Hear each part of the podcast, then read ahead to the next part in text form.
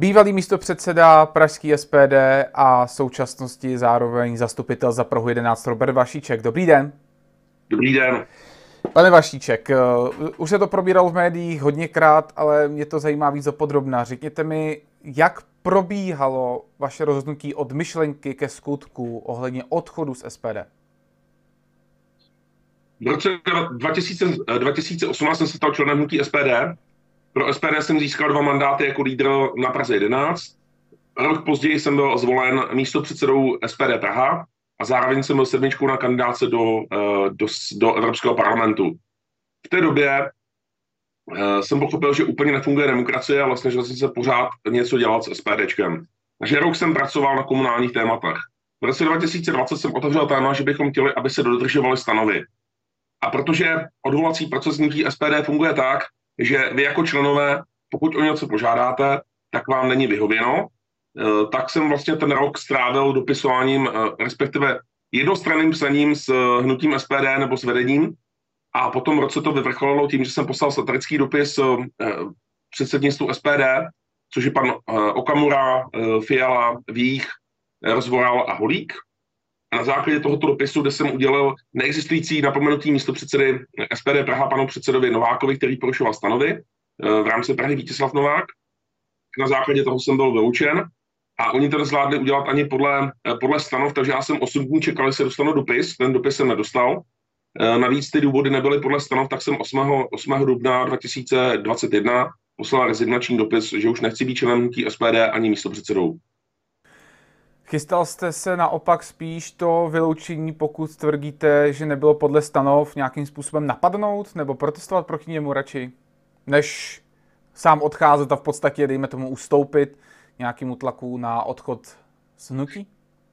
Hmm, protože přede mnou byly hřbitovy dalších členů hnutí SPD, kteří také byli tímto nelegitimním způsobem proti stanovám vyloučení a nikdy nebyl odvolací proces uh, brán v potaz. To znamená, vy, vy napíšete nějaký dopis v rámci odvolacího procesu a čekáte na odpověď a ta odpověď nikdy nedorazí. Konkrétně kousíček přede mnou eh, v březnu byl vyloučen předseda eh, oblastního klubu eh, SPD Praha 4, pan Zdeněk Jung, který si 19. března 2021 podal odvolací, odvolací podání. To odvolací podání na něj je prosím jeden měsíc, nikoliv rok nebo dva. Přesto 19. dubna nedostal žádnou odpověď a teď už máme, teď už máme 4. května a odpověď stále nemá, takže stále platně vyloučeným členem hnutí SPD. Jaký je kromě tohohle ještě případný další problém v SPD, když existují vlastně dva tábory. Z mý zkušenosti a v mé bublině se objevují lidé, kteří velice důrazně věří všemu, co se v SPD děje a věří, že to je demokratické hnutí. A pak je tady ta část lidí, a e, je to i nutná část voličů SPD, která si naopak myslí, že je tam potřeba minimální reforma. Tak kde je konkrétní problém? E, problém je v tom, že manažerské nastavení hnutí SPD je takové, že uh, název svoboda, svoboda a přímá demokracie je naprosto neplatný, protože svoboda slova ani přímá demokracie v hnutí SPD neexistuje. Řekl bych, že to je spíše, spíše totalita a přímá diktatura. A Eh, největší problém hnutí SPD je ten, že eh, v podstatě vy tam máte členy, kteří chtějí naplňovat ten program, mezi ty jsem patřil i já, a pak tam máte členy, kteří podlehnou tomu mentál, mentálnímu koncentráku, a ten mentální koncentrák vypadá v tom, že prostě musíte poslouchat Tomia, jinak vás vyloučí. Ale to, je, eh, to jsou metody, které by patřily spíše do Severní Koreje. Takže to je, to je v podstatě problém hnutí SPD. Eh, jeho vedení. Jeho vedení prostě nenaplňuje vlastní stanovy, ani vlastní politický program a eh, dovnitř hnutí už vůbec se nechová demokraticky. Když eh, si vezmu, že nějakým způsobem byl kdysi Tomio Okamura vyloučen z úsvitu a následně vytvořil hnutí SPD a tím pádem se vlastně všichni voliči od úsvitu odklonili a šli volit Tomia Okamuru a šli volit SPD. SPDčku nyní stoupají preference. Eh, ne, neexistuje tady nějaká pravděpodobnost, že by si určitá část lidí mohla myslet, že kritika vůči SPD a jejímu vedení může být jakási politická hra od bývalých členů SPD a pomsta? Eh, pokud by to byl jeden Robert Važíček, pak je taková otázka na stole. Ale ve chvíli těch vyloučených členů je skutečně několik desítek a byly to i funkcionáři. Já řeknu vám konkrétní příklad. Eh, nás bylo 21 kandidátů do Evropského parlamentu a z toho pět lidí už politicky skončilo nebo bylo vyloučeno. Znamená to tedy, že čtvrtina kandidátů do Evropského parlamentu eh, buď byla úplně špatná, nebo je něco špatného na hnutí SPD. Jaký by mělo být řešení z pohledu voliče, který patrně jde za osobou Tomia Okamura? Eh, řešení je takové, že by měl komunikovat s Tomiem Okamurou a měl by se na ty věci ptát. Tomia Okamura samozřejmě na ty věci neodpovídá. Jeho klasická odpověď, podobně jako to udělal ve studiu eh, Svobodného rádia s panem Kapalem, byla taková, když se optali na, na Roberta Vašíčka, tedy na moje jméno, že žádného pana Vašíčka nezná, že mě viděl dvakrát, třikrát a, a tak podobně. Eh, podobným způsobem, když se optali vlastně na kauzy a, a problémy pana Jana Číška, který uh, dle mého mínění tuneluje hnutí SPD skrze noviny, volební noviny, které nevychází v takovém počtu, v jakém by měly, a je to můj názor a podložil bych ho možná i nějakými daty, tak, tak v tu chvíli odpověděl, že neví, co to je nějaký strategy consulting a co to je pan Čížek a už to bylo opravdu skutečně trapné. Takže pan Tomio Okamura skutečně jako nekomunikuje na těch, na těch tématech, na kterých by měl a on jako kolovrátek pořád opakuje to, co má napsané v tom programu. Otázka pro ty občany a pro ty voliči je taková, jestliže neplní přímou demokracii, naplní vlastní program e, hnutí, může takový člověk plnit potom svůj volební program, jestliže získá nějakou politickou moc? Já tvrdím, že nikoli.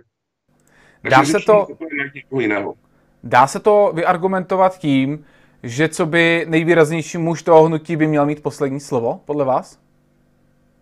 Hmm, je to, on je předsedou a předseda podle latinského pravidla primus inter pares, tedy první mezi rovnými, eh, by měl mít samozřejmě výrazný vliv, měl by předsedat, ale pak, když předsednictvo přijme nějaké demokratické usnesení, tak to demokratické usnesení by mělo být eh, v rovnosti hlasů. A samozřejmě je třeba, aby v tom předsednictvu bylo eh, pět rovných členů nebo pět rovných nezávislých demokratů, což bohužel není.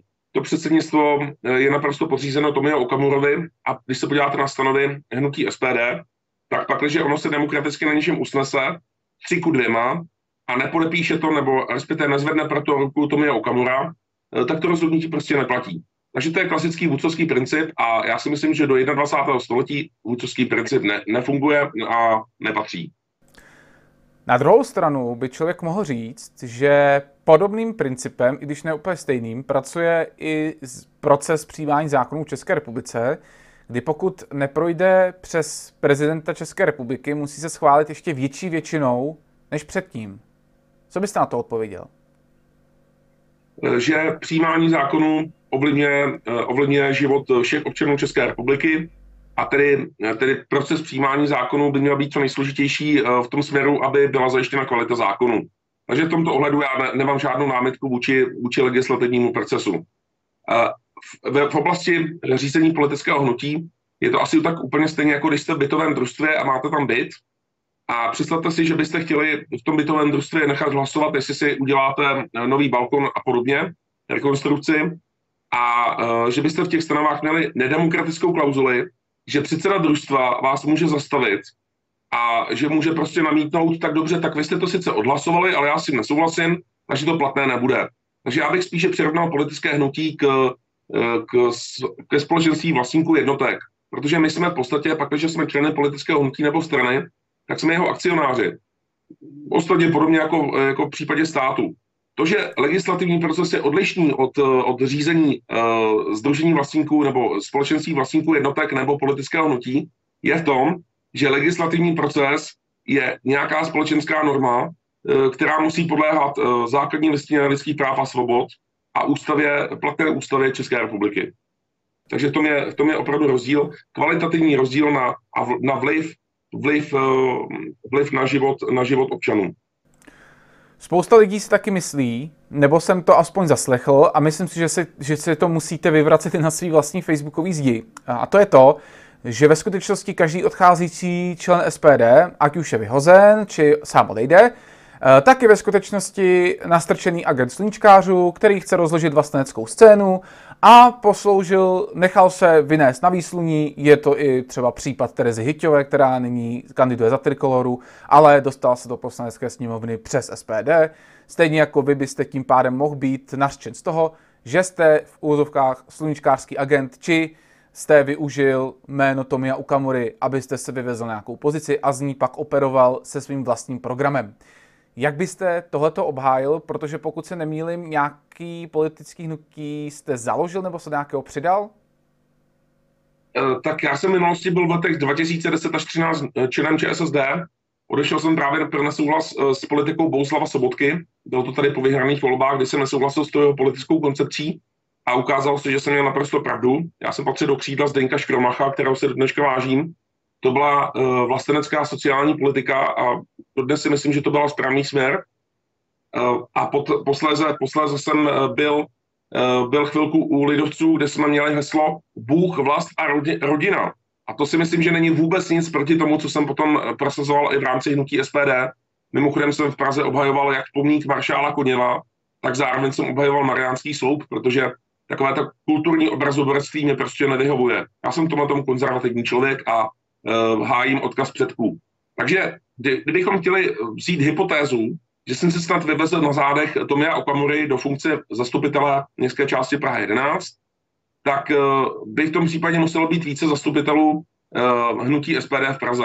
Vzhledem k tomu, že uspěla pouze Praha 11, protože jsme měli odlišnou kampaň, vydřeli jsme si to, dávali jsme do toho vlastní peníze, kdy nám pan Tomia Okamura nedal peníze na kampaň, my jsme si to museli platit sami, protože pochopitelně pana Okamuru zajímají především volby, za které se dostávají peníze. Celkově za ty čtyři roky bude inkasovat 172 milionů korun, ale na politické činnosti hnutí SPD to není vůbec vidět. My jsme si tu kampaň museli zaplatit sami. Takže z tohoto pohledu uh, o tom můžeme hovořit také opačným pohledem, že pan Tomio Okamura využil naší práce a když jsme se mu už nehodili, protože jsme požadovali také podíl na, na řízení politického hnutí SPD, no tak nás nechal vyloučit, protože skutečně to nebylo tak, že bych uh, první impuls řekl, já prostě odcházím. Eh, přiznám se vám, že jsem dva roky o tom uvažoval, že to hnutí ne, není úplně funkční, ale vzhledem k tomu, že jsem byl zvolen, tak s stovkou lidí na konferenci SPD Praha místo předsedou, tak ve chvíli, kdy máte mandát těch lidí a slíbíte jim, že pro ně budete tři roky pracovat, tak si prostě nemůžete dovolit odejít. A skutečně, kdybych věřil v odvolací proces hnutí SPD, kdybych věděl, že existuje a funguje, tak bych potom, eh, potom eh, falešném vyloučení, které nebylo podle stanov, bojoval dál a samozřejmě bych zůstal. Ale já jsem si byl naprosto vědomý toho, že pan Okamura a hnutí SPD se chová nedemokraticky a že to odvolání prostě nebude fungovat a že to zazdí podobně jako u ostatních členů. Když si vezmeme, když si vezmeme třeba Terezu Hyťovou, tak Tereza Hyťová byla zakládající členkou v Ústeckém kraji. Já ji nechci hodnotit jako osobu. Já vám jenom řeknu fakt, co se jí stalo. Ona měla většinu, většinovou podporu eh, v rámci Ústeckého kraje, podobně jako já jsem měl v Praze. Takže u Terezy Hyťové se stalo to, že udělali klíč na další krajskou konferenci, kde to už to nebylo prostě, eh, kde to nebyla většinová, nebo kde to nebylo vlastně klíč jedna ku jedné, to znamená, že každý člen má jeden hlas, ale udělali, že za každý okres 10 lidí, 10, 10 delegátů. V tu chvíli oni vlastně na počet okresů, na počet okresů, protože ona měla podporu v jednom nebo ve dvou, tak na počet okresů ji převálcovali, úplně ji odstavili z vedení, byť do té doby byla snad dokonce předsedkyně, a následně ji nedali ani na kandidátní listinu do Ústeckého kraje. A to u člověka, který prostě skutečně ten kraj vybudoval, který vybudoval uh, i sněmovnu, který tam dřel od začátku, a můžeme si myslet cokoliv o ní, ale ona prostě skutečně tu práci se odpracovala, tak podle mě to byl velmi silný impuls tom hnutí skončit. A podobným způsobem uh, my jsme požádali v loňském roce, už je to rok, o svolání mimořádné konference SPD Praha. A na svolání té mimořádné konference jsou tři měsíce pro vaši informaci do dneška neproběhla. A právě proto, že jsme 12. dubna, kdy vlastně skončil ten lockdown, požádali o tu konferenci, tak právě proto přišlo to vyloučení. Protože na té konferenci jsme požadovali takový jed, jeden bod, a ten byl, že jsme dle stanov chtěli rozšířit počet členů předsednictva v Praze ze tří na sedm. Takže z toho si můžou uh, diváci udělat uh, obraz, jestli jsme byli my demokrati, anebo, anebo pan Okamura. Já si domnívám, že pan Okamura není demokrat. Což pak to nebylo vidět zvenčí před vstupem do SPD, například při varování od bývalých členů, nebo je to nějaká novinka, kterou eh, dle vašeho pohledu Tomio Okamura nebo užší vedení zavedlo nedávno? Eh, když jsem v roce 2018 vstoupil do hnutí SPD, tak samozřejmě ono už mělo velice špatnou pověst. Hovořilo se o vyvádění peněz, hovořilo se o zkušenosti z hnutí, z hnutí Úsvit, hovořilo se o nedemokratických praktikách. Ale já jsem člověk, který je poměrně kritický vůči, eh, vůči nějakým pomluvám, takže jsem, takže jsem nedbal a říkal jsem si, že by hnutí SPD mělo dostat šanci a že to určitě nebude takové, jak, to, jak, jak se to vypráví. A co především, eh, věřil jsem tomu, že můj osobní příklad a demokratické chování eh, nastaví nějakou lajnu, nastaví nějakou, nějakou úroveň v rámci SPD Praha, což se mi skutečně za rok povedlo. Jo, že jsem, že jsem slíbil těm lidem na konferenci tři věci. Že se za mě nebude vylučovat, že se bude komunikovat a že budeme pracovat na komunálních volbách, aby na všech Prahách byli zastupitelé. Takže eh, já jsem, já jsem skutečně věřil, že to nebude tak žavé. Pomluvy byly, ale ne, nevěřil jsem tomu. Je to asi stejně, jako dneska na to koukají současní nebo budoucí členové hnutí SPD. Říkají si, jestli ten Vašíček lže nebo ne. Asi nejlepší je vyzkoušet si to na vlastní kůži. Pane Vašíček, eh, teď mě ještě napadla jedna věc. Eh, vy ještě můžete být nařčen z toho, a to mi tedy můžete vysvětlit na místě rovnou, Hmm. Že jste tak trochu přeběhlík. Slyšel jsem ČSSD, pak byli ti lidovci, teď SPD. Hmm. Předpokládám přestup teď ještě někam jinam. Tak jak byste vysvětlil tohle? Děkuji, skvělá otázka. Já jsem od roku 2004 spolupracoval se Zdenkem Škromachem jako poradce místo předsedy vlády. Šest let mě sociální demokracie přemlouvala, aby se stal členem. Takže to byl čas trvání mojí, mojí, čas trvání toho, než jsem vstoupil do, do ČSSD. Vstoupil jsem, protože jsem chtěl kandidovat v komunálních volbách. To byla moje motivace celou dobu. E, pokud se mě zeptáte na motivaci, proč jsem vstoupil do ČSSD, KDU, ČSL a SPD, ve všech třech případech to bylo, že chci kandidovat v komunálních volbách. To je prostě moje politická nejka.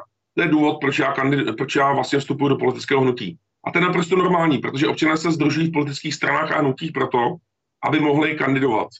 Takže tři roky jsem vydržel s Zdenkem Škromachem a ve chvíli, kdy Zdeněk Škromach byl odvolán z hnutí, eh, kdy byl odvolán z vedení ČSSD a já jsem viděl, že pan Sobotka eh, nastavil ostře neoliberální kurz ČSSD, tak jsem s tímto kurzem nesouhlasil a odešel jsem. Reflektoval jsem to okamžitě. Eh, u lidovců jsem se pokusil, v podstatě jsem je rok přemlouval, že bych chtěl, aby udělali vlastní komunální kandidátku na Praze 11 s podporou mého hnutí pejskařů. Máme spolek pejskařů na Praze 11. A když lidovci řekli, že ne, což byla mimochodem demokratická volba, tak jsem odešel. Jo, takže, takže skutečně já jsem tam byl z toho důvodu, že jsem chtěl kandidovat v komunálních volbách.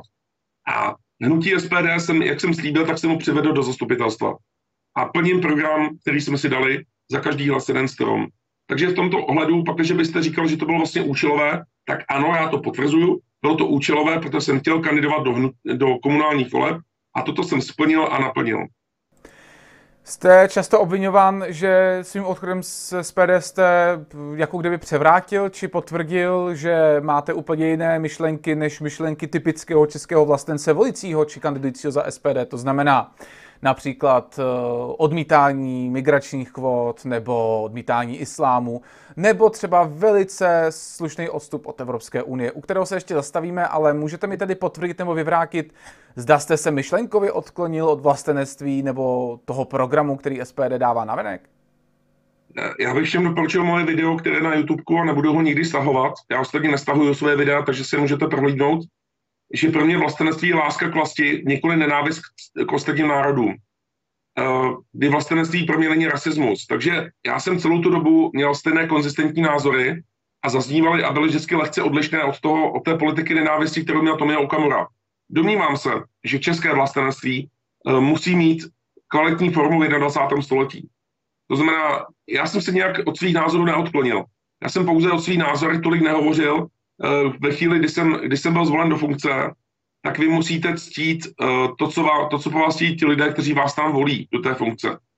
A podle mě to bylo správné, protože jsem poslouchal uh, svoje volitele na konferenci a poté, co už nejsem členem hnutí SPD, tak si můžu dovolit říkat pouze to, co já jako člen, to, co já jako občan a jako člověk cítím.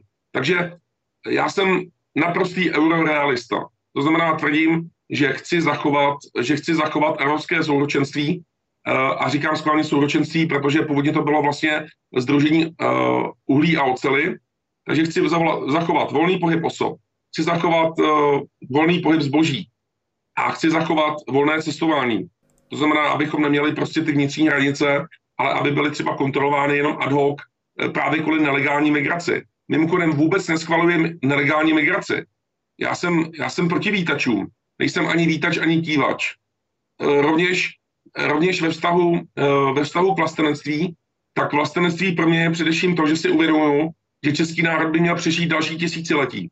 A proto mám, proto mám děti, proto se o ně starám, proto je vychovávám duchu, aby byly pyšné na to, že jsou Češi. Zastavíme se u té Evropské unie, jo? Ta Evropská unie momentálně například zavádí nově takzvané covid pasy, to znamená, že pro určitou část lidí končí volný pohyb osob úplně a v podstatě šengenský prostor, který jsme byli zvyklí sledovat do posud, a to bylo to, že člověk může hranicemi s Německem a Polskem uh, překlenout, no. jako kdyby vyjel z Prahy, tak to v podstatě už platit nebude. Jakkoliv k tomu může mít jakýkoliv názor, je to prostě realita. A teď, když zmizí jeden z hlavních argumentů lidí, kteří odmítají takzvaný Czexit, nebo minimálně referendum o setrvání České republiky v Evropské unii, co lidem, kteří chtějí zůstat v Evropské unii, zbyde, podle vás? Prvně si řekněme, že, že jakékoliv covid pasy jsou naprosto protiústavní. Já jsem, já jsem dlouhodobý zastánce pro vaši informaci a to jsem, se, to, jsem, to jsem měl ty odlišné názory i v hnutí SPD, takže já jsem dlouhodobý zastánce dobrovolného, ale možná i plošného povinného testování, ale vždycky jsem byl proti povinnému očkování. A ať už povinnému e, z hlediska zákona, nebo povinnému z hlediska toho, že ty lidi budeme šikanovat za to, že nemají to očkování. Protože pro vaši informaci, já očkován nejsem, ani neplánuju, že bych si nechal naočkovat. Nevěřím očkovacím látkám pro svou vlastní osobní zkušenost, protože v roce 2004 jsem se nechal naočkovat dobrovolně proti chřipce a měl jsem z toho závažné zdravotní problémy. Takže to je prostě to je fakt, který jsem já prožil a proto nevěřím očkovacím látkám. E, zavedení covid pasů je samozřejmě proti duchu e, původní Evropské unie. Takže kdybychom se vrátili, a teď, teď budu tedy, teď to velice zgeneralizuji a z, řekněme zbulvarizuji, ale kdybychom se vrátili před, před Lisabon, kdybychom se, kdybychom se vrátili k tomu, co tady bylo ještě v 90. tak si myslím, že ta Evropská unie byla nějakým způsobem zkousnutelná. Takže to je, um, já, já nechci ani běloruskou diktaturu typu pana Lukašenka, ale nechci ani prostě Evropskou unii, která by byla sama mentální diktaturou. Jestliže jsem vystoupil z mentálního koncentráku hnutí SPD, tak si zároveň nepřeju, aby tady byl mentální koncentrák uh, Evropské unie. V tomto ohledu... Ale vypadá to, vypadá to ale, že tady v podstatě částečně existuje, protože když to sleduju hmm. tedy já z toho kritického pohledu, Eh, například, eh, když se bavíme o SPD, tak mi napadá přerušení slova Ivana Davida, když se bavil o nákupu očkovacích látek ze strany Evropské unie, i to, že ho moderátorka České televize v podstatě seřvala za to, co si to dovoluje, když mu Evropská unie platí výplatu, jí kritizovat. A je to takhle pokryté vlastně v drtivé většině médií, která se neodváží dělat si diskuzi v podstatě čexitářů, ale odváží si udělat diskuzi ti, kteří by s Evropskou unii byli navždy a nikdy jinak. Takže je to mentální koncentrák, dejme tomu z vašeho pohledu alá SPD. A z něho jste odešel. Odešel byste i z EU? Dobrá otázka. Uh, řeknu, to, řeknu to úplně, úplně na rovinu, co si myslím. Uh, moje idea, uh, kdybych, kdybych zůstal v Evropské unii, tak je, tak je, aby Evropská unie byla dobrovolným spolkem, kde se neplatí, kde se neplatí nějaké daně. Myslím si, že v tu chvíli by nás Evropská unie sama vyloučila z, z Evropské unie, takže za mě ten vztah je takový, že já jsem se zamiloval do toho volné pohybu. Na Facebooku najdete, na YouTubeku najdete film Spacey napříč Evropou, kde vodíte moje cestovní zkušenosti. Když jsem procestoval za půl roku vlastně celou, celou Jižní Evropu. A uh, já se toho úplně nechci zdát a to je asi jako drtivá většina lidí, proč vám řeknou, že nechtějí rovnou vystoupit. Jo, takže eh, já, já nechci mít zpátky prostě 10 hranic, než se dostanu k moři do Španělska, do Portugalska já bych nejradši, aby, aby byla zachovaná ta obrovská výhoda z 90. nebo z toho stavu před, před Lisabonem, ale zároveň nechci přijít o ten, nebo takhle, zároveň nesouhlasím s tím mentálním koncentrákem. Takže asi že bude Evropská unie v té stávající úrovni, nebo jestli se bude chovat nadále tím způsobem, že, eh, že bude omezovat lidská práva, tak si myslím, že jako nic jiného nezbyde než, než ten odchod. Ale je to prostě silná politická věta. Je to silná věta z toho pohledu, Protože jestliže řeknete prostě bez diskuze, rovnou odcházím, tak v tu chvíli nahráváte těm eurooptimistům, kteří řeknou, podívejte se, té von, to je, ten, to je ten člověk, který prostě tady nechce diskutovat. Takže proto já se vyhýbám tomu říct automaticky ano, odcházíme Czechzit. Protože když ke všemu přistupujete negativisticky, tak, eh, tak prostě vy potom, vy potom se stavíte do té role toho nekonstruktivního člověka. Takže já chci být konstruktivní, já chci prostě vyjednávat až do ujednání, jo? Až, až do toho, aby druhá strana prostě, aby druhá strana nějakým způsobem udělala nějaký silový krok. Eh, řeknu vám to například do hnutí SPD. Já jsem neutekl v roce 19, kdy už jsem viděl, že prostě to tam není úplně, úplně v pořádku. Ale skutečně jsem jednal, jednal, jednal, naplňoval jsem stanovy, využíval jsem stanovy a snažil jsem se nějakým způsobem nastolit demokracii. Dopadlo to tak, že mě sami vyloučili. Já si myslím, že pro nás by bylo daleko výhodnější, pakliže bychom jako, jako Česká republika plně požadovali, aby Evropská unie se vrátila ke svým kořenům, které mimo jiné z začátku byly skutečně jako, eh, řekl bych, řekl bych eh, pozitivní, dobré. A to byl ten volný pohyb, volný pohyb zboží, osob a eh, volné hranice vlastně. To znamená, jestliže, jestliže třeba napadáme Schengen, tak je třeba říct, že problém není Schengen, ale problém je Frontex, což je Evropská agentura na ochranu hranic, která prostě funguje jako síto, kde jsou propouštěni nelegální migranti. A je třeba říct, že eh, proces přijímání nelegálních migrantů eh, je v podstatě proti, proti zákonům těch jednotlivých členských zemí. Takže to jsou věci, které se musí prostě nastolit na stůl a musíme jednat o tom, aby Evropská unie se vrátila ke kořenům. Takže za mě ono to stejně tak dopadne, jakože jednou, jednou prostě tady ten Czechzit bude. Ale nechci to, nechci to přímo zkrátku, abych teď, teď řekl prostě Czechzit, odcházím. Já chci, aby se jednalo. No jo, ale vy jste vstupoval do hnutí, které má Odejdeme po Anglicku už od roku 2016 ze svém programu. No a taky si všimněte, že v době, kdy byly evropské volby a dokonce i v době, kdy byly komunální volby 2018, tak se na to ptali Radima Fialy a Tomia Okamury a ti začali kličkovat a začali říkat, no my možná ještě nechceme odcházet. Mimochodem, eh, pan Radim Fiala jako statutární místo předseda hnutí SPD má obrovské obchody se Severoatlantickou aliancí z NATO, eh, nebo respektive jeho svěřenský fond, ve kterém je IF Holding.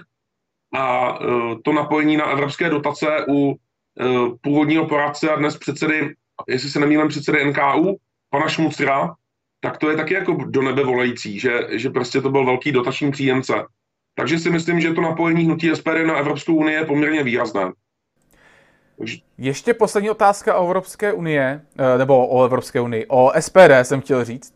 Eh, než se přikloníme k dalšímu tématu, který mě vlastně ze vší strany taky zajímá, tak eh, co je tam s tím panem Číškem, protože s panem Číškem jsem párkrát mluvil, přišel mi jako rozumný, fajn chlap, má svoje názory, jede do současného vedení radnice Prahy 11, kdy 10, jste, 10. Kdy jste, do Prahy 10, vlastně, pardon, kdy vlastně kritizuje, jak eh, se tam nažrali, vyžrali tam ty zásoby peněz z minulých vlád té městské části a tak dále. Ale mm, taky sdílíte například na Facebooku kritiku vůči němu, dokonce jsem tam někde, nevím, jestli přímo na vaší zdi, nebo jestli se to pouze sdílel, eh, četl náznak toho, že vlastně pan Čížek je skutečným vládcem SPD, no tak to už mi jako člověku, který na SPD nahlíží zvenčí, přestává rozum stát, jako že by nějaký zastupitel, ani ne poslanec, měl takovou moc, kdybyste uh, to sdílel fakt vy, nevím, jestli to teďkom byl vy, ale potvrďte mi to či vy. Vraťte tady tu domněnku a případně zkuste přidat argument, proč by to tak mělo být. Děkuju, takže já vám uvedu jeden, jeden argument. V roce 2017 byla jedna jediná, eh, jedna jediná kontrola uh, eh, SPD ze strany úřadu na, na kontrolu hospodaření politických stran a hnutí. Uh, to je takový ten úřad, co vznikl vlastně Eh, co vznikl speciálně na to, aby kontroloval financování eh, politických stran a hnutí. A v rámci tohoto úřadu probíhala jedna jediná kontrola vlastně SPDčka, kdy SPD dostalo maximální možnou pokutu ve výši 200 tisíc korun a k tomu ještě nějakých 50 tisíc korun jako za, za nespolupráci. A byly tam vlastně dvě povinné osoby. Jedna byla, byly obě právnické. Jedna to povinná osoba byla uh, hnutí SPD, které nekomunikovalo, nevyvrátilo ta podezření o tom, že se vyvádí peníze netransparentně a druhá ta povinná osoba byla společnost Strategy Consulting, kde byl jednatelem pan Jan Čížek. On se mimochodem v souvislosti s kandidaturou do, do poslanecké sněmovny, kdy my jsme s tím vlastně v Praze nesouhlasili a podporovali jsme pana Jiřího Kobzu na lídra uh, eh, SPD Praha, protože za mě to byl prostě poslanec, který se dobře staral o své voliče. Pro mě ten důvod, proč jsem podporoval Jiřího Kobzu, byl ten, že on skutečně se scházel s voliči, s občany na svých poslaneckých dnech v kanceláři Petrohradské ulici a to pro mě byl důkaz, že ten člověk by měl pokračovat jako poslanec, proto jsme ho podporovali. A na, na rozdíl od toho pan Čížek, který aby se vrátil k té kontrole, tak on vlastně dlouhodobě spolupracuje s nutím SPD na finančních transferech z účtu hnutí SPD. Jedná se o 172 milionů korun. Ty peníze jsou vyváděny jinak společností Strategy Consulting, kdy tato vlastně uh, tiskne noviny hnutí SPD na vlastní oči a zároveň jsou vyváděny na netransparentní provozní účet, na který samozřejmě nikdo nevidí, protože není kontrolován. A já jsem měl osobní zkušenost s panem Číškem, kdy v roce 2018 jsme, jsme měli noviny vlastně rozdávat na vlastní oči a on se nás zeptal na posledním volebním setkání, kolik chceme kusů novin. A protože Praha 11 má 27 tisíc kránek, tak jsme požádali o 35 tisíc kusů novin. A bylo nám řečeno, že je nedostaneme, protože půjdou přes Českou poštu. A to přesto, že jsme jim vysvětlovali, že Česká pošta neroznáší, že to nefunguje a že si to proto roznášíme sami. Já jsem pochopil, že to podezření, které prostě říká hrozně moc lidí, co odešli, že počet novin nesedí na počet deklarovaný na fakturách. Což byl mimochodem problém pana Číška ve statutárním městě Brně, kde vydával tamnější časopis Radnice Metropolitan a radnice ho obvinila, je to mediálně známý článek na iDnesu, tak radnice ho obvinila z toho, že prostě křížovou kontrolou eh, faktury z eh, tiskárny se zjistilo, že minimálně třetinu výtisků vůbec nevytiskl. A potom si stěžovali lidi, že ani nebyly rozneseny. Takže z tohohle pohledu já jsem se přesvědčil o tom, že když jsme chtěli počet kusů, který byl deklarován, tak jsme ho nedostali. A že tam tedy, já se domnívám, že, že dochází k tomu vyvádění peněz ze strany pana Číška, tím, že netiskne počet novin, který by měl tisknout. A řeknu vám poslední, poslední věc, nebo poslední kapičku, eh, která vlastně jako rozhodla o tom, že jsem, že jsem skutečně nad tím člověkem zlomil hůl. Když v prosinci 2020 se konala konference, 19. prosince, celostátní konference SPD, kde pan Čížek, nebo respektive jeho firma Strategy Consulting, dostala zakázku na tisk novin celostátních ve výši 20 milionů korun. A my jsme to s kolegyní, která má tiskárnu a která ty noviny se mnou tiskne dlouhá léta, protože já se v tom biznesu pohybuju taky. Eh, na zakázku vám dokážu prostě vytisknout noviny a vím, kolik to stojí. Tak jsme spočítali, že by to stálo tak maximálně 7 milionů korun. Kde, proč to stojí 20 milionů korun, nechám na, na chytrém posluchači nebo chytrém divákovi, aby, aby poznal rozdíl mezi 20 miliony a 7 miliony.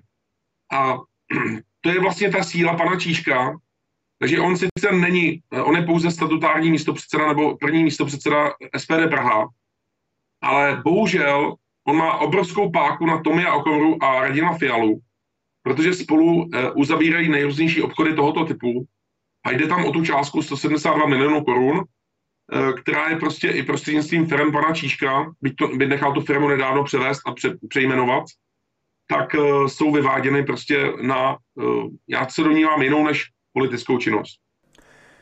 Techon, nebo techon trošičku odvrácení se od SPD, Tady k tomu nemám co říct, protože to si pak může každý člověk ověřit sám, to doporučuji, ať si to každý přečte. Eh, to ty informace, které tady jsou, tak eh, pan Vašíček vysvětlil, které jsou dohledatelné a které nikoliv. Takže to, ať si najdou, pana Číška se časem určitě taky zeptám. Co mě ale zajímá je příspěvek, který vyvolal velkou diskuzi. Možná ještě větší než, ten předchozí, hmm. než, ten, než to předchozí odcházení nebo vyhazování z SPD je to nevítání eh, těch eh, motorkářů, kteří zastupují eh, zájem těch ruských motorkářů. Teď mi vypadl no. název, poraďte mi. Jsou to noční vlci. Ano, noční vlci. Tak vy jste říkal, že noční vlci nějakým způsobem reprezentují ruský režim, který tedy tady mhm. páchá teroristické útoky a že prostě kdo je pro schválení té jízdy, tak je nějakým způsobem i podporuje ten režim tak mě, by mě na úvod zajímalo, co má společného jízda lidí, kteří nějakým způsobem chtějí poděkovat eh, padlým vojákům Rudé armády za to, že eh, nám tady pomohli nás osvobodit od nácků a v podstatě z toho, co vím, tak eh, Spojené státy evropské to mohly udělat, ale prostě byli předem domluveni, že dál nepůjdou. To znamená, že nebýt těchto pěšáků, vojáků, tak tady budou umírat lidé dále při například pražském povstání. tak proč je tohleto spojováno s tou současnou ruskou propagandou, když to vezmeme z toho pohledu například evropských politiků, s tou ruskou propagandou, která tlačí ty noční vlky a že to jsou jako poslové toho Putina, tak kde je ta souvislost momentálně? Kde pozoru to už léta. Děkuji za tu otázku. Já, ne, já nejsem ani rusofob, ani rusofil, protože mě znáte z let 2019 až 2020, kdy jsem hájil pomník maršála Koněva v Praze. Právě z toho důvodu, že se vážím těch ruských životů a já bych řekl, prosím vás, sovětských, protože to byly skutečně občané nejen Rusové, ale to byli Ukrajinci, Tádžikové, to byly, Díky za to byly všechny národy Sovětského svazu, které umírali za naše životy, za, za život našich, našich předků, abychom my mohli žít. Já jsem v roce 2019 až 20 bojoval za pomník maršála Koněva. A v té době, v té době jsem se potkal s nočími vlky a ruská, ruská propaganda, která je tu zastoupena vlastně médiem Sputnik, tak se mi v té době poměrně dost oblíbila a my jsme udělali i vlastně kopii pamětní desky, eh, pamětní desky prezidenta Beneše, která byla umístěna na staroměstské radnici a tuto jsme, eh, tuto jsme vlastně veřejně, veřejně vrátili na to, na to původní místo. Eh, samozřejmě to bylo takové, že jsme tam pouze stáli čestnou strážu té desky. A v podstatě pak, pak, začala, pak začal jako takový lehký tlak, když se mi, když se mi uh, Sputnik ptal na to, jestli souhlasím s okupací v roce 68. A já jsem si uvědomil jednu věc, když jsem se potom ptal nočních vlků, konkrétně na tom setkání jednom eh, pětním aktu eh, v květnu 2020, tak jsem se jich ptal, těch Čechů, i těch, i těch Rusů, co si myslí o roce 68. A oni mi tehdy řekli, jako, že pro ně to je v pořádku, že to byla bratrská pomoc. Já si to prostě nemyslím, protože moji rodiče mi vyprávěli o roce 68 a pro mě to je okupace. Ehm, chci pojmenovat, teď si pravíme, pravíme jmény. Takže ostře odlišuju rok 45 a rok 1968.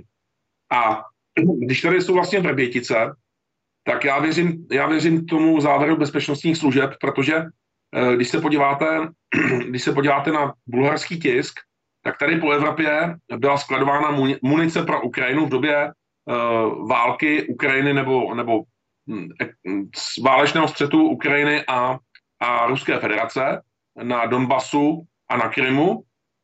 A ta munice byla skladována v Bulharsku a v České republice a v obou zemích došlo k výbuchu té munice. Těch výbuchů bylo asi šest dohromady, nebo konce sedm. Jeden v České republice a šest v Bulharsku. Uh, pan Grozev, který, byl, který je bulharský uh, zbrojní magnát, a který měl vlastně to, eh, který měl ty munici uloženou v, ve Vrběticích, tak byl napaden. Byl tam pokus o jeho vraždu. A eh, ty stupy, ty stupy za ruskými agenty nejsou jenom v České republice, ale také v Bulharsku. A pro mě je to prostě ostrá dělící linie pro českého vlastence a patriota, že eh, ve chvíli, kdy prostě Ruská federace v rozporu s tím, že jsme suverénní země, si dovolí u nás odpálit munici, která jí nepatří, a ještě, to, ještě přitom vlastně uh, zabije dva nevinné lidské životy, eh, dva mé spolupčany, tak tu chvíli já nemůžu hájit ruskou propagandu, protože já jsem přece český občan a já hájím české národní zájmy a k těm českým národním zájmům patří, že nikdo z mých spolupčanů nebude zabit při jakékoliv teroristické akci, ještě k tomu, eh, kterou, který páchá, ten terorismus vlastně páchá Ruská federace jako stát, respektive její bezpečnostní složky.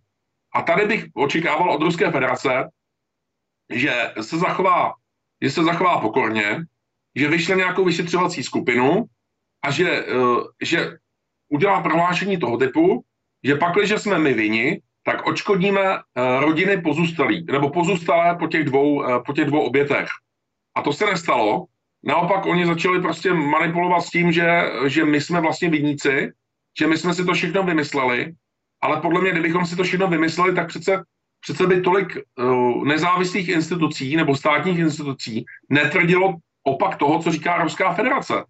A tady jednoznačně, tady jednoznačně já prostě vnímám, eh, když přijedou po Vrběticích noční vlci, kteří, kteří odmítají prostě rok 68 nebo říkají, že to bylo v pořádku a nejsou schopni se za to omluvit a do toho došlo k vraždě dvou mých spoluobčanů, tak já na rozdíl od, loňský, eh, od loňského roku já je neumím uvítat, protože já přece nejsem kolaborant eh, s cizí mocí, ať už je to Evropská unie, nebo Ruská federace, nebo Amerika, ale já jsem Čech, já jsem, já jsem občan České republiky a to je pro mě, to je pro mě Olymp.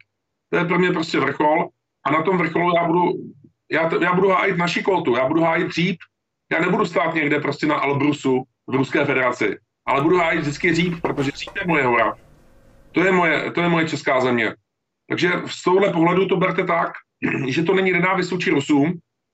Já nadále vnímám Rusko, nebo ruský, ruský národ vnímám jako, jako hrdiný národ, který nám pomohl zbavit se, zbavit se nacistických okupantů, ale ostře odděluji hrdinství sovětských vojáků za druhé války od uh, okupace, sovětské okupace v roce 68 a ostře to odděluji od teroristického útoku ve Vrběticích.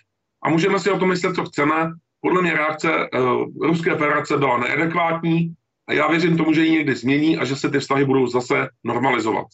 Takže to je můj postoj. Ten postoj je založen na naprostém teda přesvědčení, že se to stalo. Já jsem si teď vzpomněl na stařičký film Godzilla, kde vystupoval eh, v hlavní roli, tuším, že to byl Jean Reno, jako francouzský agent na území Spojených států. A říkal tam takovou větu, že je patriot, že miluje svůj zem a že chce svůj zem chránit. Ale chce ji chránit i před sebou samotnou a před jejími chybami. A teď se dostávám k tomu, co se tady šíří jako jedna z možných domněnek a já to také uh, šířím. Například eh, v roce 2016, tuším, vyšel článek v anglickém listu, myslím, že to byl Daily Telegraph. Pokud to není, ten, eh, není ta stránka, tak se omlouvám, protože těch zdrojů jsem prošel x, ale je to patrně Daily Telegraph, který tvrdil, že do Sýrie, syrským rebelům, kteří se tedy později ukázali jako stejní vrahouni jako ISIS, Eh, putovali nejenom z Bulharska, ale tuším, že i z České republiky, přes Slovensko, eh, putovalo přes eh, několik letů.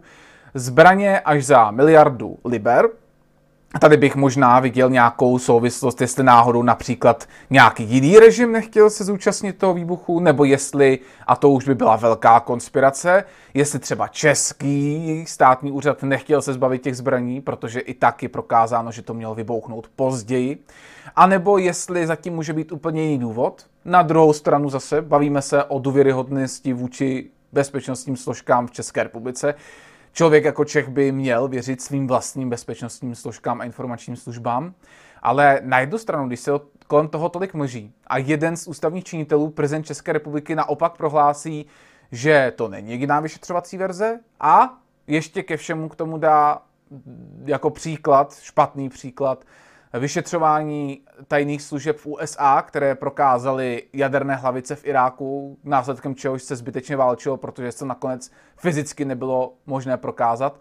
A tím v podstatě naznačil nedůvěryhodnost jakýchkoliv bezpečnostních složek i ideologii v nich zakořeněnou, kdy jsem četl jakousi zprávu BIS, která tvrdí, že extremismus je i kritika Evropské unie, což se dá někde dohledat a přišlo mi to poměrně, poměrně ne šokující, ale směšný.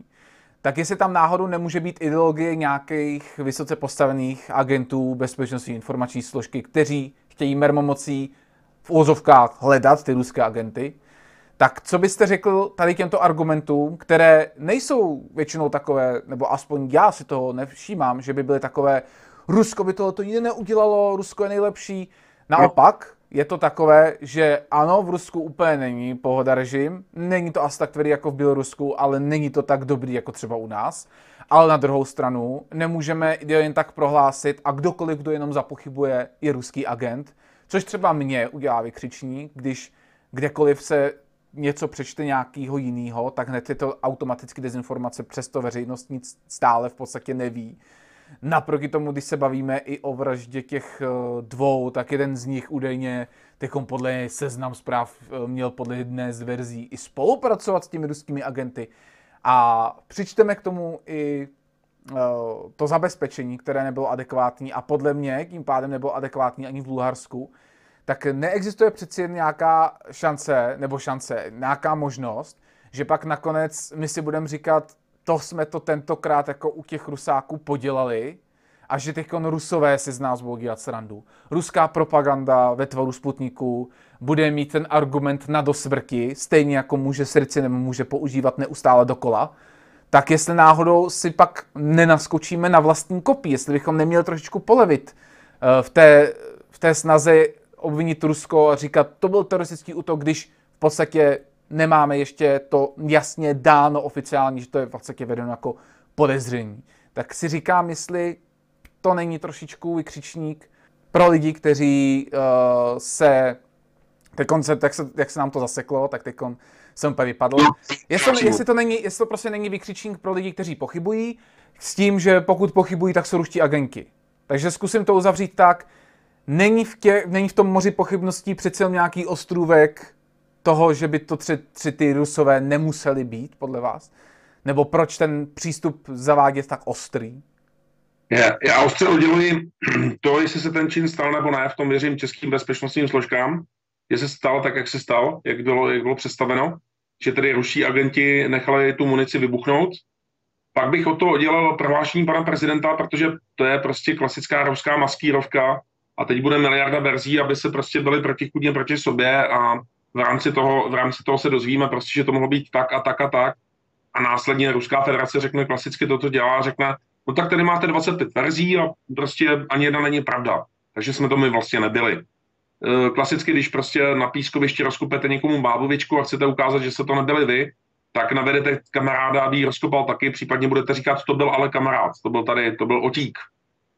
E, já bych ostře oddělil to, že se ten čin stal, a pak bych oddělil samozřejmě geopolitiku a e, dejme tomu politiku, e, politiku jaderné energie, bych to tak nazval, kdy naprosto nepochybuju o tom načasování, že to načasování přišlo v době, kdy se zde bavíme o dostavbě jaderné elektrárny Dukovany a jaderné elektrárny Temelín. To není náhoda. Jo, podívejme se, že v roce 2013 e, Petr Nečas jel do Moskvy ujednat dostavbu jaderné elektrárny Temelín a padla vláda. V roce 2021 se jednalo o dostavbě jaderné elektrárny Dukovany a e, bylo, bylo ostajněn vlastně ten, ten podíl ruských tajných služeb na výbuchu ve Verběticích. Takže toto bych nespochybňoval. To jsou, to jsou hypotézy, které, které jsou uh, nějakým způsobem dosti pravděpodobné. Takže to, na, to načasování vám přijde jasný, že to bylo například načasováno kvůli tomu, aby Rusko tedy přišlo o dostavbu Dukovan. Ano, Mm-hmm. A já bych tady vlastně upozornil na to, a to je, je věc, o které vlastně uh, ti, ti diváci by měli, ti, ti posluchači nebo, nebo diváci by měli hodně přemýšlet o tom, uh, co je pro nás geopoliticky výhodné, protože pak, když bude u nás dělat vlastně uh, jadernou, jadernou elektrárnu Dukovany nebo Temelín Westinghouse, tak američané tady budou mít v podstatě jadernou bombu. Protože vedlejší produkt uh, každé jaderné uh, nebo štěpení jaderného paliva je právě třeba plutonium, což je součást uh, jaderné bomby. A ve chvíli, kdy to bude dělat vlastně Rosatom, tak tedy Rusové ve střední Evropě budou mít perfektně uloženou jadernou bombu.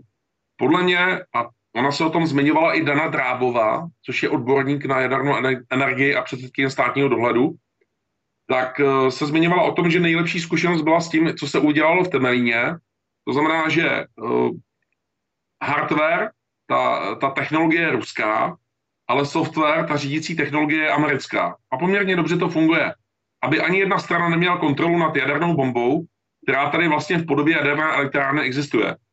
Protože tak jako došlo prostě k tomu výbuchu ve Vrběticích, tak může ale se stát, že by někdy v budoucnu při nějaké geopolitické krizi jedna nebo druhá strana mohla tuto jadernou bombu odpálit.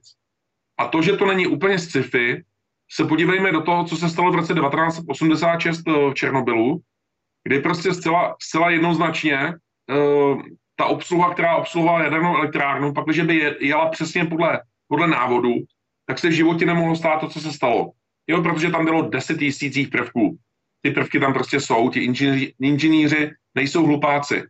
A stejně tak prostě, jestliže potom bude mít tady nějaká velmoc, Eh, která je, je, je zvyklá používat zbraně hromadného ničení, tady bude mít vlastně jadernou bombu, tak já jako Čech úplně důvěru nemám vůči dostavbě jaderné elektrárny Dukovany nebo Temelín. Takže z tohoto pohledu uh, já samozřejmě nepochybuji o tom načasování, ale pojďme si z toho vzít to pozitivní. Pojďme nakombinovat ty technologie a nedovolme ani jedné velmoci, aby u nás měla jadernou bombu v podobě uh, jaderné elektrárny. To je podle mě prostě docela zásadní věc, z hlediska bezpečnosti České republiky. A e, to by mělo... že by tady třeba bylo, že by tady, pardon, hmm. že by tady třeba bylo teda ten hardware americký a software ruský, nebo naopak? E, naopak je to lepší, protože když se podíváte vlastně, e, co bylo v Temelíně, protože já jsem, já jsem tak trošku jako zajímám se, zajímám se o to, jak věci probíhají, takže v Temelíně zkoušeli palivo od Westinghouse a zjistili, že nefunguje, takže se vrátili k tomu palivu od Rusů. Jo, že prostě ty, ty, tyče, ty tyče, nebo respektive to, to palivo v těch tyčích nebylo kompatibilní s tím ruským reaktorem. Takže hardware může být například ruský, ale řídící software může, musí být americký, aby se prostě navzájem uh, ty dvě věci blokovaly. A, nebo a tak se to tím pádem, tak se to tím pádem vyloučí, pokud bude Rusko vyloučeno vlastně z té zakázky, hmm. tak uh, tady v úvozovkách hrozí, tedy z toho vašeho pohledu, že oboje dvě ty složky budou z jedné strany. To v tomto případě z americké. Možná se takým i trošičku žene, protože jeden ze zástupců, správních zástupců, zaměstnanců právní firmy, která zastupuje i zájmy Westinghouse v České republice, eh, vystupuje v České televizi. S chodou okolností je to otec eh, starosty Prahy 6 a je tady velice známý, naznačuje neustále, už přes rok, tady neustále omílá to téma dostavby Dukovan a bezpečnostní hrozby ze strany Ruska. Takže když se tady neustále zmítáme eh, v tom podezření, které asi necháme jako podezření a uvidíme, co z toho bude dále, hmm. tak uh, se tady tím pádem můžeme zaměřit na bezpečnost. A jak paní Drábová hovořila o nebezpečnosti Ruska, měla by tím pádem podle vaší logiky zmínit i nebezpečnost jakékoliv země, která se bude stoprocentně podílet na dostavbě jakékoliv jaderné elektrárny v České republice.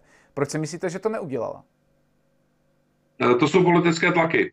Já se domnívám, že jsou to politické tlaky a e, nemyslím si jako český, český patriot a vlastenec, že bychom měli podléhat jak, jak Rusku, tak Americe. Myslím si, že bychom měli být nezávislí, že bychom si měli udržovat uh, slovy, slovy angličanů splendid isolation v této věci. Že bychom měli uh, trvat na tom, aby, abychom si kontrolovali tu elektrárnu sami, případně aby nebyl pouze jeden dodavatel. Jo, takže jestli se nemýlím v tom, v tom, eh, v tom návrhu nebo, nebo do toho tendru, eh, šly ještě další strany, takže s nimi by stálo za to bavit se. Ještě mě napadá, že jsem v době, kdy to bylo pár dní čerstvé, ta vrběkická kauza, četl status Pavla Hazenkopfa, což je docela známý advokát, tuším, který se hodně často vyjadřuje k politickým tématům. A tam říkal, že v České republice to od revoluce je tak, že 80% politického zastoupení v České republice je pro v úvozovkách západní, 20% pro v úvozovkách východní. Když třeba byla pro západní vláda, byl pro východní prezident a naopak. A je to otázka v úvozovkách přiříkí České republiky, kdy Česká republika nesmí být závislá na jedné či oné straně na 100% a nějakým způsobem si i kvůli minulosti, kdy byla závislá na východě, udržela odstup i od toho západu, že se mu nepřiklonila 100%. A současná vrběkická kauza je jedna z her, která má právě Českou republiku přiklonit na 100% k západu a tím pádem se stát závislá na západu. Je to podle vás, podle vašeho názoru, hypotéza správná nebo nikoliv? Eh, pan Házenkop je hodně napojený na, pa, na pana ex-prezidenta Klauze. Byl to jeden z právníků, kteří dokonce dávali dohromady tu nešťastnou prezidentskou amnestii uh, Václava Klauze na konci druhého mandátu prezidenta. A já se domnívám, že to jeho volání nebo to jeho, ten jeho apel je už tady trošku pozdě, protože já jsem ročník 79, v deseti letech jsem zažil pát režimu a já jsem ještě zažil vlastně uh, ekonomiku výroby a řemesel. To znamená, my jsme byli velice silní v oblasti řemesel a výroby. A za těch, do, za těch 30 let se stalo to, že máme dneska ekonomiku služeb a montoven. Takže my jsme dneska totálně závislí uh, ty zlatý české ručičky, jak se o tom dneska hovořilo, ještě za Rakouska, Uherska nebo za první republiky, tak to je prostě absolutně pryč. Já vám dám příklad, já jsem třeba autíčkář, jsem sběratel aut a sehnat motoráře je pro mě nadlidský výkon. A motoráře mám jednoho a je mu 81 let a to odpovídá tomu, proč jsme závislí na západě. Protože my dneska nemáme vlastní výrobu, my nemáme silná řemesla a uh, ta naše nezávislost by měla spočívat v tom, že si umíme věci vyrobit sami. Ale pak, když si ty věci neumíme vyrobit sami a pouze montujeme kostičky, takže já vám dám příklad. Nezávislost je to, že vám někdo tady postaví sud, sud ropy a řekne vyrob kostičky lega. A vy jdete a technologickým procesem z té ropy vytvoříte kostičky lega. Ale když vám ze západu přivezou ty kostičky hotové a řeknou, tady z toho postav hrát, tak samozřejmě jsme závislí, jsme děti. Jo, takže v tomhle pohledu uh, dávno jsme závislí. 30 let se tady likviduje česká ekonomika a to se pan Házenkop probudil dost pozdě. A bohužel součástí té likvidace české ekonomiky eh, chtě nechtě byl i Václav Klaus a Miloš Zeman, kteří dneska vlastně eh, křičí proti té, nebo upozorní na tu, na tu, zá, na tu možnou závislost. Takže z toho pohledu, pak, když chceme být nezávislí, tak se to nedělá politickými gesty, ale dělá se to tím, že budete mít know-how k tomu vyrobit si všechno sami. Jo, takže uh, dám příklad, kdyby Švýcarsko nemělo vlastní zbrojovku, tak nebude mít, nebude mít zajištěnou obrany schopnost vlastní země. Že oni musí, mít, oni musí být schopni tu zbraň nejenom složit a střílet z ní, ale také si vyrobit náhradní díly, také, také vyvíjet ty zbraně. A tohle je obrovský problém České republiky. A to je, eh, to je eh, vina politických elit od roku 1989, že dopustili totální likvidaci českého průmyslu, eh, českých rodiček a české vědy. Jenom poprosím, ano, ne, v krátkosti, má na tom svůj podíl podle vás i EU? EU rozhodně, protože Evropská unie systémem dotací a systémem podpory, podpory měkkého, měkkého vzdělávání, eh, to znamená takový ti všichni sociologové, psychologové a podobně, tak v podstatě likviduje taky, taky výrobní ekonomiku. Evropská unie, největší chyba Evropské unie, že ona zabíjí sama sebe, tak je přesun výroby do Číny. Protože časy, kdy Čína byla ledná, už je pryč, už jsou pryč. A dneska Evropská unie vyrábí zlomeček toho, co vyráběla před 30-40 lety, respektive její, její členské země. Takže Evropská unie je bez sporu jeden z výniků. Co proti tomu dělat, se zeptám na závěr. Napadá mě teď poslední věc, to je tuším návrh dokonce SPD, který prošel a pak ale neprošel senátem na ty kvóty na uh, pěstování určité, určitých druhů potravin, nebo spíš na tom, co museli prodat určité řetězce povinně mezi určitými potravinami. Tuším, že nějak takhle ty kvóty byly. Tohle to jste schvaloval nebo neschvaloval a pokud ano či ne, tak ještě můžete na závěr říct, co byste dělal vy, Eh, kdybyste se třeba dostal k tomu, že byste měl tu klávesnici a mohl byste naťukat nějaký příkaz, který by, tu, který by to směřování do závislosti na ostatních státech české ekonomiky dokázal zvrátit, když už tedy podle mě máme tedy za 5 minut 12, nebo možná už máme po 12. Takže ten, ten zákon, to byl, to byl zákon o kvótách na české potraviny v, eh, v supermarketech nebo v řetězcích. Eh, já si myslím, že ten zákon byl napsaný strašně špatně, protože to vlastně bylo napsané tak, že jakmile budete mít tam český ičo, tak ty sušenky jsou český. A to podle mě není jako úplně v pořádku, protože firma Nestlé tady má dva nebo tři výrobní závody, takže v tu chvíli prostě splňovala to, že to byl český výrobek. Ale tu technologii jsme už neovládali. E, takže z tohohle pohledu ten zákon byl napsaný špatně, takže já jsem ho nějak, nějakým způsobem nehájil. Bylo to zpráva SPD. To co, bych, to, co bych já očekával, a kdybych já mohl teďka ovlivnit legislativní proces, tak bych obrovským způsobem tlačil na potravinovou soběstačnost a ekonomickou a hospodářskou soběstačnost České republiky. Ono je to mimo jiné nejenom ekonomicky prospěšné, protože vy dáte práci vlastním lidem, ale ono to je taky ekologické, protože ve chvíli, kdy vlastně vozíte přes půlku světa, eh, přes půlku světa zboží z Číny a okolních zemí, když tu máte prostě jablka ze Španělska a brambory někde, poraďte mi z Francie nebo, nebo z Itálie nebo kdekoliv jinde, tak, tak to prostě není ekologické, protože vy propálíte obrovské množství nafty na to, abyste to do, dovezli do České republiky. A v tu chvíli, v tu chvíli bychom se prostě měli zabývat o tom, co, co dělat, tak jednoznačně návrat do regionů, vylidňují se nám regiony, nám umírá prostě pohraničí, e, znovu se vrátit k potravinové soběstačnosti. Tady v tom ohledu bohužel vidím obrovskou nevýhodu v tom rozdělení Československa, protože my jsme dohromady s Česko, se Slovenskem dávali dohromady uh, fungující geopolitický celek, kdy Slovensko má obrovské množství vodní energie a vysoké hory, kde se můžete bránit, podobně jako to má Švýcarská konfederace, zatímco Česká republika byla prostě výrobní základna, to byla průmyslová základna. A my jsme si prostě vyhovovali jako, jako dvě země. To byla obrovská chyba. To byla obrovská chyba uh, Václava Klauze a Vladimíra Mečiara, že dovolili rozdělení těchto dvou našich zemí. Měli jsme se bavit o nějaké formě konfederace, federace, je, je mi to úplně jedno, unie, ale neměli jsme se rozdělovat geopoliticky, protože nás to oslabilo.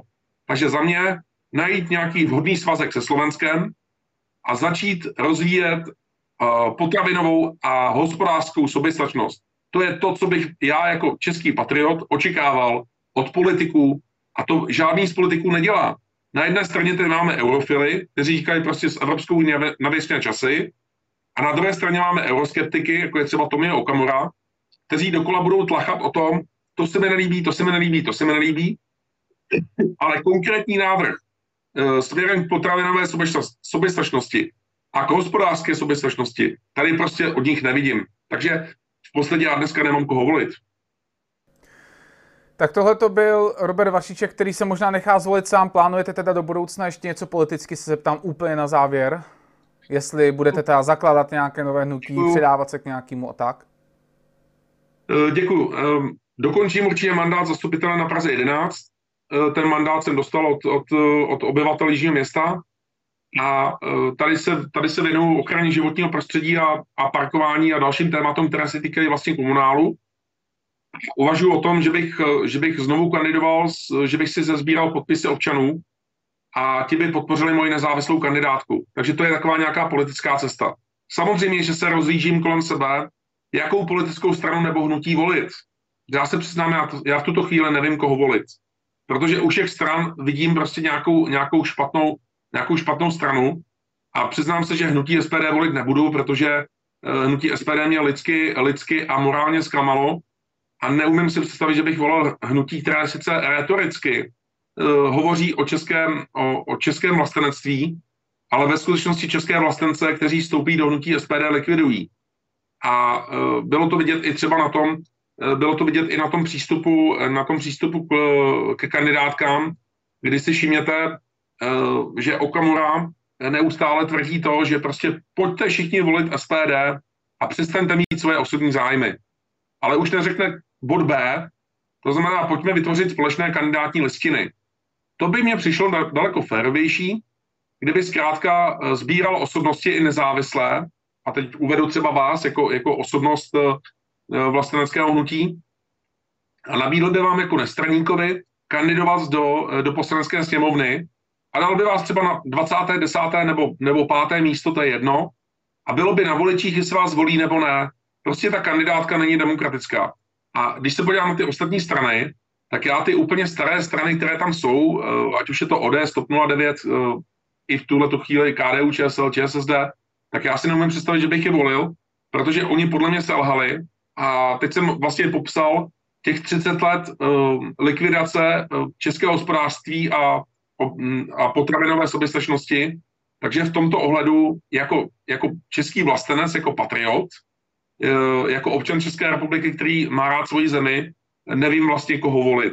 Takže za mě nevím, kam stoupit, nevím, koho volit, nevím, s kým se dá politicky angažovat. Jediné, co vím, že věřím sám sobě a že pravděpodobně se sbírám počet podpisů pro kandidaturu na Praze 11 a uh, budu se snažit získat důvěru uh, obyvatel i pro další volební období na Jižním městě. Pane Vašičku, já vám děkuji za váš čas. Já taky přeju vám hezký den a přeju voličům šťastnou ruku u voleb na podzim 2021.